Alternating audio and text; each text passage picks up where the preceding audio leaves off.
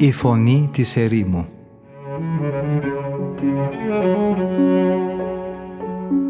Συνομιλίες με τους Αγίους Πατέρες της ερήμου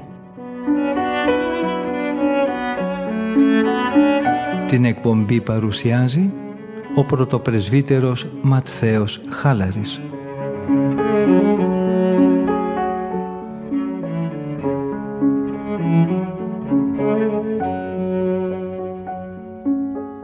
Αγαπητοί ακροατές και ακροάτριες, χαίρετεν Κυρίο. Από τον φιλόξενο και φιλόθεο διαδικτυακό ραδιοφωνικό σταθμό της Πεμπτουσίας ακούτε την εκπομπή «Η Φωνή της Ερήμου» που επιμελείται και παρουσιάζει ο πρωτοπρεσβύτερος Ματθαίος Χάλαρης. Συνεχίζοντας τη συνομιλία τους, ο Αβάς Χερίμων με τον πατέρα Γερμανό, ο Αβάς θα απαντήσει στο ερώτημα του πατρός Γερμανού σχετικά με το πόσους τρόπους έχει η χάρις του Θεού με τους οποίους καλεί τον άνθρωπο στη σωτηρία. Λέει χαρακτηριστικά ως απάντηση ο Αβάς Χερίμων. Είναι ανεξερεύνητες, Πάτερ, οι κρίσεις του Θεού και ανεξιχνίαστοι οι τρόποι, με τους οποίους ο Θεός προσελκύει προς τη σωτηρία το ανθρώπινο γένος. Το παράδειγμα όμως της κλίσεως των Αποστόλων μπορεί να μας δώσει μια καινούργια οπτική γωνία του θέματος. Ούτε ο Ανδρέας, ούτε ο Πέτρος, ούτε οι άλλοι Απόστολοι δεν έβαζαν στο νου τους τον τρόπο με τον οποίο θα αξιώνονταν να δεχθούν τη σωτηρία. Και να, που ο Χριστός απροσδόκητα τους διάλεξε και τους καθοδήγησε με τη χάρη Του. Ο Ζακχαίος σπρωγμένος από τη ζωντανή πίστη του αγωνιζόταν να δει τον Κύριο. Τέλος βρήκε τη λύση και έτσι ξεπέρασε το πρόβλημα που του δημιουργούσε το μικρό του ανάστημα. Ανέβηκε στη Σικομορέα. Ο Κύριος τον δέχτηκε και κάτι ακόμη περισσότερο. Του παραχώρησε αυτή την ευλογία και την τιμή να φιλοξενηθεί στο σπίτι του. Ο Κύριος προσέλκυσε επίσης τον Παύλο, ο οποίος αντιστεκόταν και ήταν σοβαρή απειλή για τους χριστιανούς. Σε κάποιον άλλο νέο, ο Χριστός σύστησε να συνδεθεί τόσο στενά μαζί του, ώστε να εγκαταλείψει ακόμα και τη φυσική επιθυμία που έχει κάθε παιδί να θάψει τον πατέρα του. Ο Κορνήλιος προσευχόταν αδιάκοπα και του χαρίστηκε ως αμοιβή η θύρα της σωτηρίας. Μια μέρα καθώς προσευχόταν τον επισκέφθηκε ένας άγγελος και του έφερε το μήνυμα. Του είπε να προσκαλέσει τον Απόστολο Πέτρο στο σπίτι του για να έρθει και να διδάξει σε αυτόν και στους δικούς του το δρόμο της σωτηρίας. Έτσι η πολυπίκυλη σοφία του Θεού φροντίζει για τη σωτηρία των ανθρώπων με τρυφερότητα, η οποία μπορεί να ποικίλει στους τρόπους σε σημείο που να είναι πραγματικά ανεξερεύνητη. Ανάλογα με τη δυνατότητα που διαθέτει κανείς για να αντιμάχεται τον εχθρό, ο Θεός του παραχωρεί αντίστοιχα και την απαιτούμενη χάρη. Ακόμα και τους τρόπους θεραπείας που χρησιμοποιεί ο Θεός, ποτέ δεν θέλει να τους ρυθμίζει σύμφωνα με τη δική του θεϊκή δύναμη, η οποία είναι ανεξάντλητη και αναλύωτη, αλλά σύμφωνα με την πίστη που βρίσκει σε καθέναν από μας και την οποία βέβαια εκείνος μας την έχει χαρίσει. Ο λεπρός του Ευαγγελίου πίστευε ότι για να καθαριστεί από την αρρώστια του αρκούσε η θέληση του Χριστού και ο Χριστός τον θεράπευσε μόνο με τη συγκατάθεση της θέλησής του. Του είπε ο Χριστός «Θέλω καθαρίσου». Ο Ιάηρος τον παρακαλεί να πάει στο σπίτι του για να αναστήσει την κόρη του, επιθέτοντας στο νεκρό σώμα του παιδιού το παντοδύναμο χέρι του. Πράγματι, ο Χριστός πήγε στο σπίτι του και του έδωσε αυτό που του είχε ζητήσει, όπως αυτός προσδοκούσε. Ο εκατόνταρχος πίστευε ότι η σωτηρία προέρχεται ουσιαστικά από τον σωτήριο λόγο του Χριστού. «Πες», του λέει, «ένα λόγο και θα θεραπευτεί ο δούλος μου». Και ο Χριστός με ένα λόγο του έδωσε στα παράλυτα μέλη του δούλου την πρώτη τους δύναμη και τη ζωή. Πήγαινε, του λέει μετά ο Χριστός, και ας σου γίνει όπως πίστεψες. Η αιμορροούσα γυναίκα είχε την πίστη ότι σίγουρα θα θεραπευόταν μόνο με το άγγιγμα της άκρης του ηματίου του και έγινε κατά την πίστη της. Ο Χριστός απλόχερα παρέχει σε όλους το δώρο της υγείας. Σε άλλους χαρίζει τη θεραπεία τους μετά από δική τους παράκληση. Σε άλλους προσφέρει ό,τι τους λείπει ως αυθόρμητη δική του δωρεά. Ορισμένους τους παροτρύνει να ελπίζουν. Θέλεις, λέει, να γίνεις καλά. Άλλους τους βοηθάει, χωρίς αυτοί καν να το περιμένουν. Σε ορισμένους ανθρώπους ερευνά την επιθυμία τους πριν ικανοποιήσει το αίτημά τους. Τι θέλετε να σας κάνω; Σε εκείνον που δεν γνωρίζει τον τρόπο να αποκτήσει αυτό που επιθυμεί, εκείνος του τον υποδεικνύει με καλοσύνη και του λέει «Εάν πιστέψεις θα δεις τη δόξα του Θεού». Υπήρξαν μερικοί που επάνω τους άπλωσε υπεράφθονη τη δωρεά των Ιάσεων σε τέτοιο μάλιστα βαθμό που κάνει τον Ευαγγελιστή να λέει για αυτούς. Θεράπευσε όλους όσοι από αυτούς ήταν άρρωστοι. Για άλλους όμως, η ασύλληπτη άβυσος του ελέους του βρέθηκε κλεισμένη, καθώς μας λέει ο Ευαγγελιστής, και δεν μπορούσε εκεί να κάνει κανένα θαύμα εξαιτίας της απιστίας τους. Να λοιπόν πως το έλεος του Θεού συμβαδίζει με τη δύναμη της ανθρώπινης πίστης. Στον έναν ο Χριστός λέει «Ας γίνει με την πίστη σου» και στον άλλον «Πήγαινε και ας σου γίνει όπως πίστεψες». Σε έναν λέει «Ας σου γίνει όπως θέλεις» και σε άλλον «Πήγαινε και η πίστη σου σε έσωσε». Δεν πρέπει όμως να φτάσουμε επειδή είπαμε ότι όλη η υπόθεση της σωτηρίας μας οφείλεται στη δύναμη της πίστεώς μας, στην αιρετική άποψη μερικών, οι οποίοι αποδίδοντας τα πάντα στην ελευθερία της βούλησης, υποστηρίζουν ότι η χάρη του Θεού σκορπίζεται στον καθένα ανάλογα με την αξία του. Αντίθετα, δηλώνουμε με τον πιο κατηγορηματικό τρόπο πως η χάρη του Θεού υπερεκχυλίζει και ξεπερνάει τα στενά όρια της ανθρώπινης απιστίας, πράγμα που συνέβη και στο βασιλικό αξιωματούχο του Ευαγγελίου.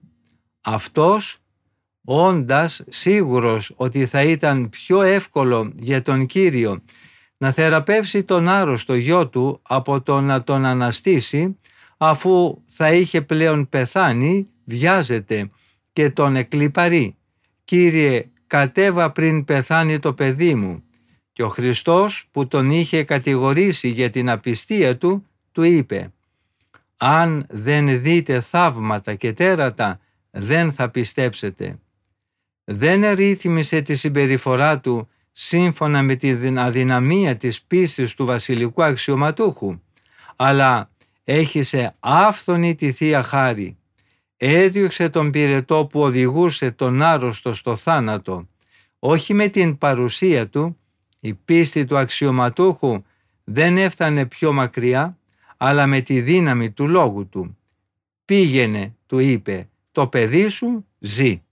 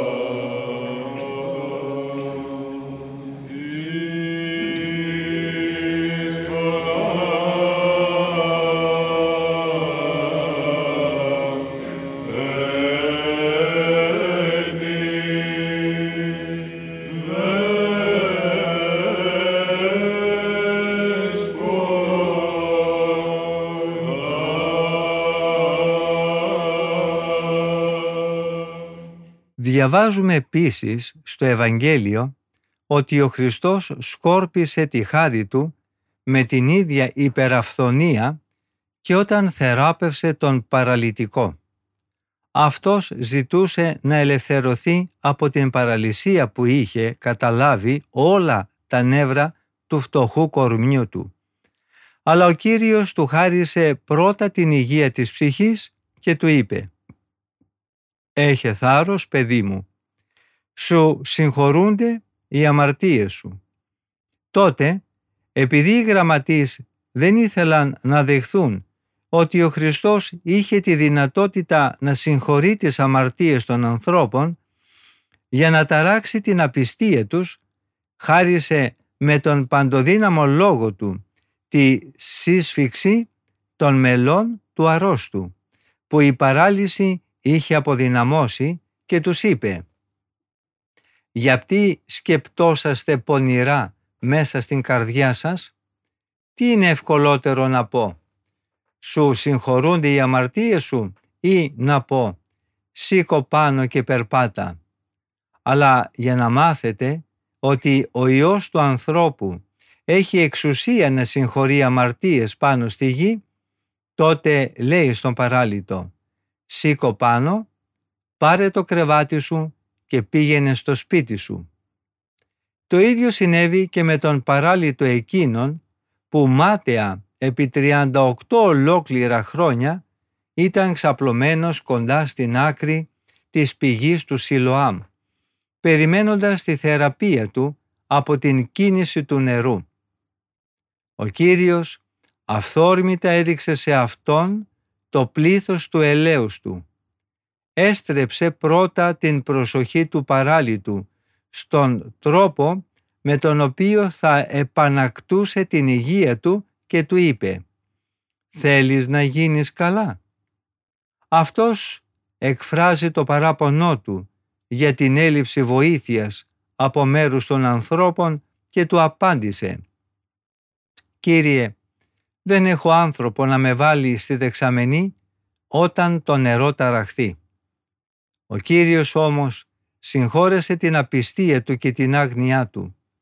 Του χάρισε την υγεία όχι με τον τρόπο που εκείνος περίμενε, αλλά με τον τρόπο που το έλεος του επέλεξε. «Σήκω πάνω», του είπε, «σήκωσε το κρεβάτι σου και περπάτα». Γιατί λοιπόν να μας κάνει εντύπωση που ο Χριστός επέλεξε να ενεργήσει η θεϊκή του δύναμη και να θαυματουργήσει πότε με τον έναν και πότε με τον άλλο τρόπο, Παρόμοια θαύματα έχει κάνει η Θεία Χάρη και με τις πρεσβείες των Αγίων της Εκκλησίας μας. Ο Πέτρος και ο Ιωάννης, για παράδειγμα, έμπαιναν κάποτε μέσα στο ναό για να προσευχηθούν. Τότε κάποιος που ήταν γεννημένος κουτσός, ανίκανος να κάνει και την ελάχιστη κίνηση, τους ζήτησε ελεημοσύνη. Εκείνοι Αντί για πενιχρά νομίσματα που ο ανάπηρος ζητούσε, του ξανάδωσαν την υγεία των ποδιών του. Ο κουτσός περίμενε την ανακούφιση που θα του χάριζε η προσφορά κάποιου μικρού οβολού. Και οι Απόστολοι τον πλούτησαν με το πολύτιμο αγαθό της υγείας, που αυτός ούτε καν το φανταζόταν ή το περίμενε του είπε ο Απόστολος «Ασήμι και χρυσάφι δεν έχω, αλλά εκείνο που έχω σου το δίνω. Στο όνομα του Ιησού Χριστού σήκω και περπάτα». Από αυτά τα παραδείγματα που συναντάμε στα Ευαγγέλια μπορούμε σαφώς να εννοήσουμε ότι είναι αναρρύθμιτοι τρόποι και απροσμέτρητες οι οδοί από όπου ο Θεός παρέχει τη σωτηρία στο γένος των ανθρώπων. Αυτούς που έχουν καλή θέληση και τους κατατρώγει ο πόθος της Βασιλείας των Ουρανών, ο Θεός τους παρακινεί σε ακόμα μεγαλύτερο ζήλο. Άλλοι, αν και πορεύονται σύμφωνα με το θέλημά Του, τους οθεί να βιάσουν περισσότερο τον εαυτό τους στον αγώνα κατά των παθών. Άλλοτε μας βοηθάει να εκπληρώσουμε τους αγαθούς πόθους μας και άλλοτε μας εμπνέει τα πρώτα σκυρτήματα της καλής προαίρεσης. Μας χαρίζει την απαρχή των καλών έργων στην άσκηση του αγαθού και μας ενισχύει. Γι' αυτό και εμείς στις προσευχές μας τον επικαλούμαστε όχι μόνο ως προστάτη και σωτήρα, αλλά τον ζητάμε ως βοηθό και στήριγμα. Εφόσον Εκείνος μας καλεί πρώτος και μας ελκύει στη σωτηρία, χωρίς άλλες φορές να το αντιλαμβανόμαστε και χωρίς να προκαταθέτουμε τη συγκατάθεσή μας, είναι προστάτης και σωτήρας μας. Εφόσον έρχεται βοηθός στις προσπάθειές μας, ασφαλώς μας υποδέχεται και μας προστατεύει μόλις καταφύγουμε σε Αυτόν ζητώντας Του βοήθεια. Και εμείς τότε δίκαια τον αποκαλούμε στήριγμα και καταφύγιο. Ο Απόστολος συνειδητοποιώντας το πολυπίκυλο έλεος του Θεού, το οποίο αποκαλύπτεται μέσα στην πρόνοιά του για τον άνθρωπο, αισθάνεται τον εαυτό του βυθισμένο μέσα στον απίθμενο και χωρίς όρια ωκεανό της Θείας Αγάπης και αναφωνή. Πόσο απέραντος είναι ο πλούτος, η σοφία και η γνώση του Θεού. Πόσο ανεξερεύνητες είναι οι αποφάσεις Του και ανεξιχνίαστα είναι τα σχέδιά Του. Ποιος γνώρισε την σκέψη του Κυρίου;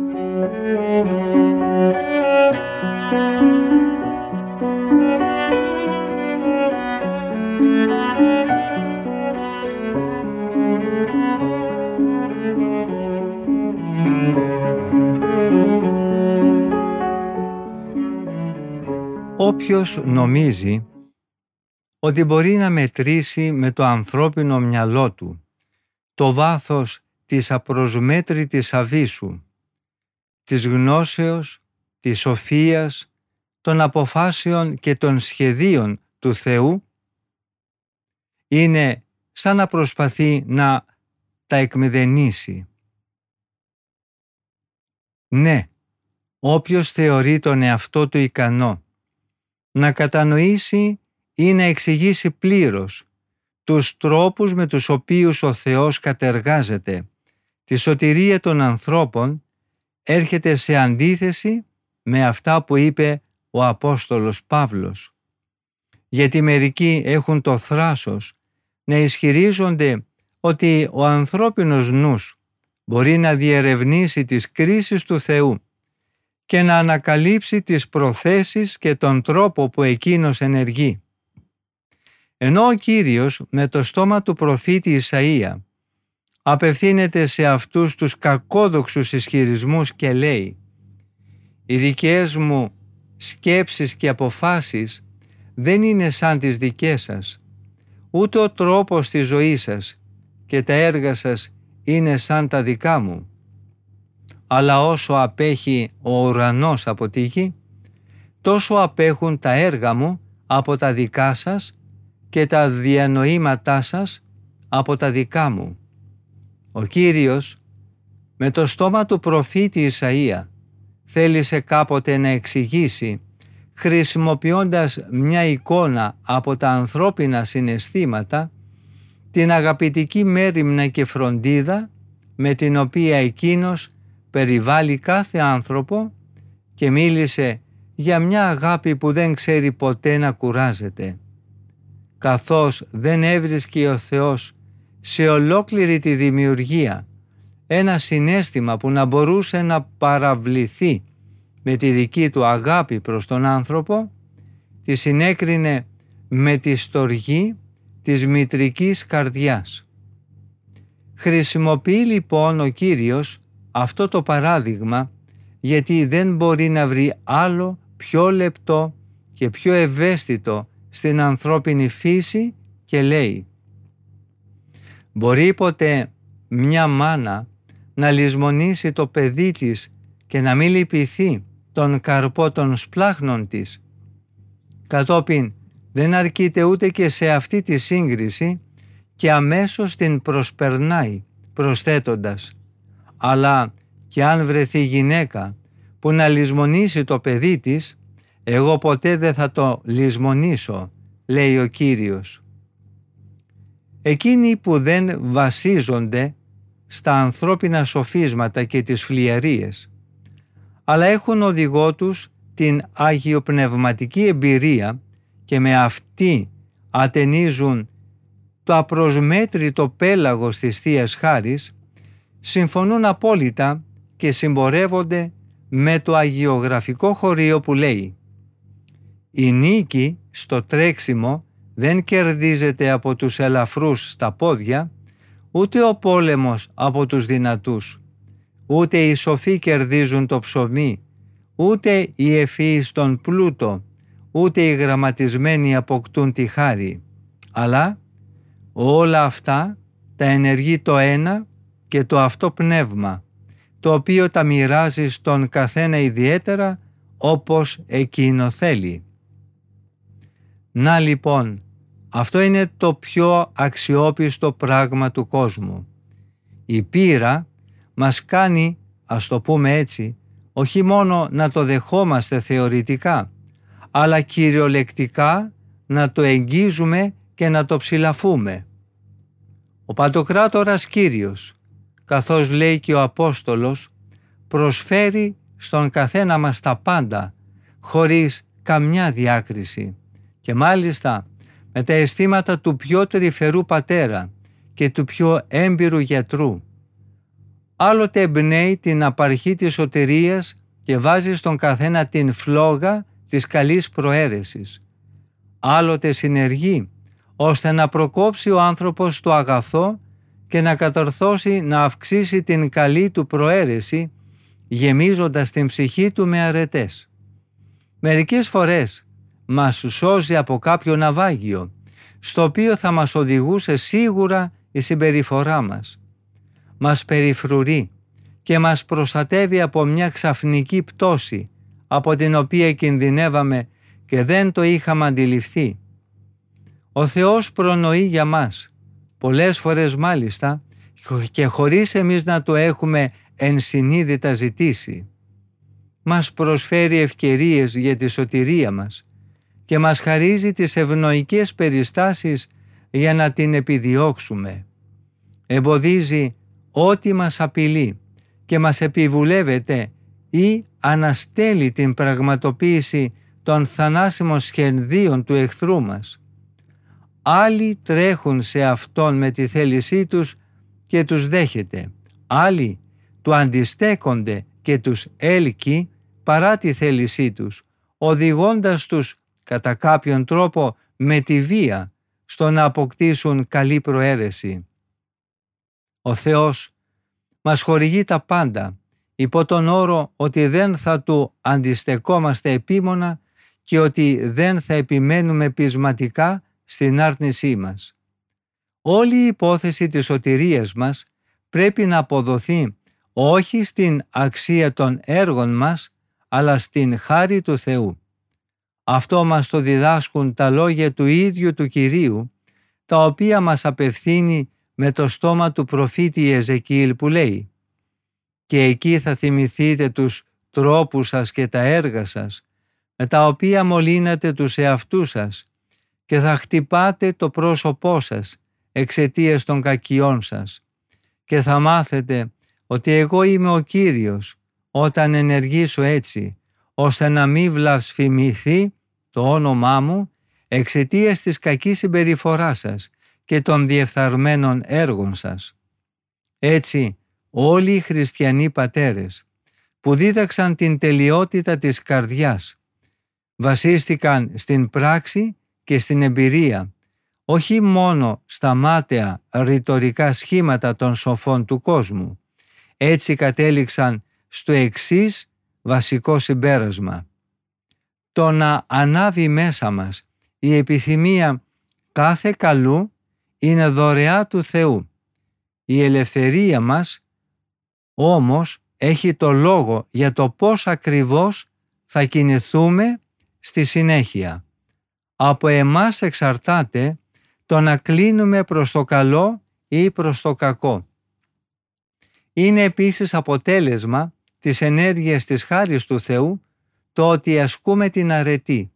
Αυτό όμως δεν σημαίνει ότι η χάρη καταστέλει ή ότι συμπνίγει τη δύναμη του αυτεξουσίου μας. Όταν τέλος έχει πλέον παγιωθεί μέσα στην ψυχή η αρετή, τότε η αιμονή μας σε αυτή είναι ένα επιπλέον δώρο του Θεού. Η ελευθερία μας όμως δεν ατονεί ούτε δεσμεύεται, ακόμα κι αν κάποιες φορές δίνει την εντύπωση ότι αυτή καταστέλλεται. Ο Παντοκράτορας Κύριος ενεργεί τα πάντα σε όλους. Πρέπει όμως να πιστέψουμε ότι Εκείνος μας εμπνέει, μας προστατεύει και μας στερεώνει στο δρόμο της επιτέλεσης του αγαθού. Σε καμία περίπτωση όμως ο Θεός δεν ενεργεί έτσι που να μας στερεί την ελευθερία μας την οποία ο ίδιος μας έχει χαρίσει. Αν υπάρχει κάτι άλλο, εκτός από αυτά που ήδη είπαμε, το οποίο εναντιώνεται σε αυτές τις θέσεις, ακόμα και αν αυτό είναι βασισμένο σε πλήθος αποδείξεων, αλλά είναι στην πραγματικότητα αντίθετο, αυτό πρέπει οπωσδήποτε να το αποφύγουμε για να μην πέσουμε σε πλάνη ή σε αίρεση.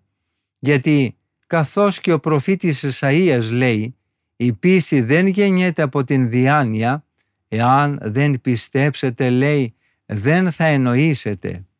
Πώς όμως είναι δυνατόν ο Θεός να ενεργεί τα πάντα μέσα μας και συγχρόνως τα πάντα να αποδίδονται στο δικό μας αυτεξούσιο, αυτό είναι ένα μυστήριο, το οποίο η ανθρώπινη διάνοια και η εμπειρία δεν είναι ικανά να το προσεγγίσουν βαθύτερα και να το κατανοήσουν πληρέστερα.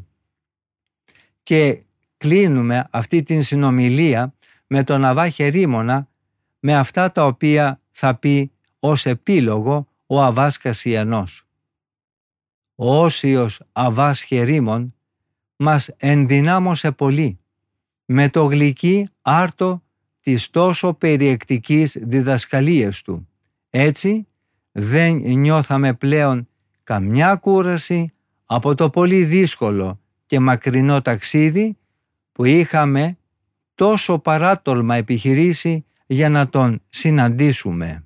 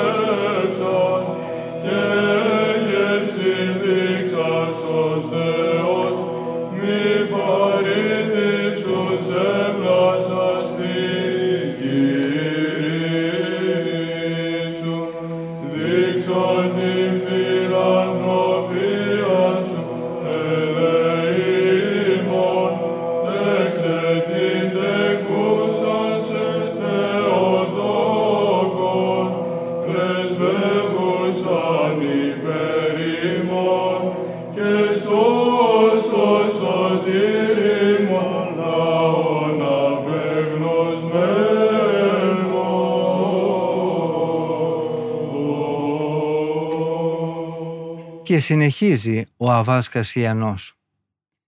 Στη χώρα της Παλαιστίνης, κοντά στην κομμόπολη Θεκουέ, που έχει την τιμή να είναι η γενέτειρα του προφήτη Αμός, απλώνεται μια τεράστια έρημος. Από τη μια πλευρά μέχρι την Αραβία υπάρχουν αχανείς άγονες εκτάσεις και από την άλλη η έρημος εκτείνεται μέχρι την νεκρά θάλασσα, όπου χύνονται τα νερά του Ιορδάνη, στην οποία βυθίστηκαν οι στάχτες από την πόλη των Σοδόμων. Από πολύ παλιά ζούσαν εκεί Άγιοι μοναχοί, αφιερωμένοι ολοκληρωτικά στον Θεό. Κάποτε όμως, εντελώς απροσδόκητα, μια συμμορία νομάδων ληστών σαρακινών τους επετέθη και τους κατέσφαξε. Δημιουργήθηκε τότε μια διαμάχη ανάμεσα στις αρχές και σε όλο τον πληθυσμό της περιοχής του αραβικού λαού για το ποιος θα έπαιρνε τα σώματα των μοναχών που σφαγιάστηκαν και θα τα τοποθετούσε μαζί με τα λείψανα των μαρτύρων. Ήταν μάλιστα τόσο μεγάλη η ευλάβεια όλων προς τους και κοιμημένους πατέρες, ώστε τα αντιμαχόμενα πλήθη που συγκεντρώθηκαν από τις δύο διαφορετικές πόλεις ήρθαν σε βίαιη συμπλοκή μεταξύ τους μέχρι του σημείου να πάρουν τα όπλα προκειμένου να αποκτήσουν τον Ιερό Θησαυρό. Μέσα στο θρησκευτικό ζήλο τους, κάθε μια από τις δυο πλευρές ήθελε να έχει τα περισσότερα δικαιώματα πάνω στον τάφο και στα λείψανα των μοναχών. Οι μεν καυχόνταν και έλεγαν ότι οι μοναχοί έζησαν και μαρτύρησαν εκεί, στο δικό τους τόπο, ενώ οι άλλοι ισχυρίζονταν ότι δικαιούνταν τα λείψανα γιατί οι μάρτυρες μοναχοί κατάγονταν από την χώρα τους. Νιώσαμε να συγκλονιζόμαστε από μια οδυνηρή έκπληξη, γιατί εκτός από την τρομερή είδηση που ακούσαμε, είδαμε παράλληλα και πολλούς αδελφούς να σκανδαλίζονται από το γεγονός της διαμάχης και να διαρωτώνται πώς είναι δυνατόν να φωνευτούν απολυστές αυτοί οι τόσο αξιοσέβαστοι άνθρωποι, πώς ο Κύριος επέτρεψε να διαπραχθεί ένα τέτοιο κακούργημα προς τους λειτουργούς του και πώς εγκατέλειψε σε ανώσια χέρια αυτούς τους αξιοθαύμαστους ανθρώπους. Γεμάτη θλίψη, πήγαμε να βρούμε τον Αβά Θεόδωρο, άνδρα ονομαστό για την ασκητική ζωή του. Ο Αβάς Θεόδωρος κατοικούσε στην έρημο των Κελιών, που βρίσκεται πέντε μίλια μακρύτερα από το μοναστήρι της Νητρίας και 24 μίλια από τη Σκήτη όπου μέναμε εμείς. Η απόσταση αυτή καλύπτεται από αχανή ακατοίκητη έρημο. Όταν φτάσαμε εκεί, εκθέσαμε στον Αβά Θεόδωρο τον προβληματισμό μας σχετικά με το φωνικό που μόλις είχε διαπραχθεί. Απορούσαμε για την ανοχή του Θεού. Πώς εκείνος είχε επιτρέψει ώστε άνθρωποι τέτοιες αξίες να χαθούν με ανώσιο θάνατο; Η αγιότητα των μοναχών αυτών θα μπορούσε να είχε προφυλάξει και άλλους από αντίστοιχες δοκιμασίες. Και να που τώρα αυτοί δεν είχαν κατορθώσει να γλιτώσουν τους ίδιους τους εαυτούς τους από τα χέρια των δημίων τους. Γιατί άραγε είχε επιτρέψει ο Θεός να διαπραχθεί ένα τόσο μεγάλο έγκλημα εναντίον των δούλων του, απαντά στο ερώτημα αυτό του Αβά Κασιανού ο Αβάς Θεόδωρος. Αυτό το ερώτημα βασανίζει συνήθως τις ψυχές που έχουν λίγη πίστη και γνώση, λέγει ο Αβάς Θεόδωρος. Οι Άγιοι δεν περιμένουν να λάβουν σε αυτό τον κόσμο την ανταμοιβή για τους κόπους τους. Ο Θεός τους επιφυλάσσει τη δόξα και τις απολαύσεις για την αιωνιότητα. Οι ολιγόπιστοι αντίθετα φαντάζονται ότι πρέπει να εισπράξουν την αμοιβή τους σε αυτή την πρόσκαιρη ζωή. Η δική μας ελπίδα στον Χριστό δεν αφορά αυτή μονάχα τη ζωή, γιατί διαφορετικά. Αν αποβλέπαμε στην εκπλήρωση των υποσχέσεων του Θεού σε αυτή εδώ τη ζωή, πράγμα που σημαίνει ότι εξαιτίας της δυσπιστίας μας θα χάναμε τα αιώνια αγαθά, θα υπήρχε φόβος να γίνουμε όπως λέει ο Απόστολος, οι πιο αξιολύπητοι από όλους τους ανθρώπους. Δεν πρέπει όμως με κανένα τρόπο να αποδεχθούμε αυτή τη λαθασμένη άποψη. Αν δεν είμαστε εδρεωμένοι στη σωστή πίστη, θα γίνουμε πνευματικά αδύνατοι και θα είμαστε πολύ ευάλωτοι στις δοκιμασίες και στις θλίψεις. Όλοι μας διατρέχουμε τον κίνδυνο να κλονιστούμε όταν βρεθούμε σε τέτοιες δύσκολες ώρες και να καταλογίσουμε στον Θεό την αδικία που μας γίνεται και την αδιαφορία των συνανθρώπων μας, πράγματα που είναι συνηθισμένα και ανθρώπινα, λέγοντας ότι ο Θεός δεν προστατεύει από τους πειρασμούς τους Αγίους και τους ευσεβείς και ότι δεν ανταποδίδει από αυτή ήδη τη ζωή το καλό στους καλούς και το κακό στους κακούς.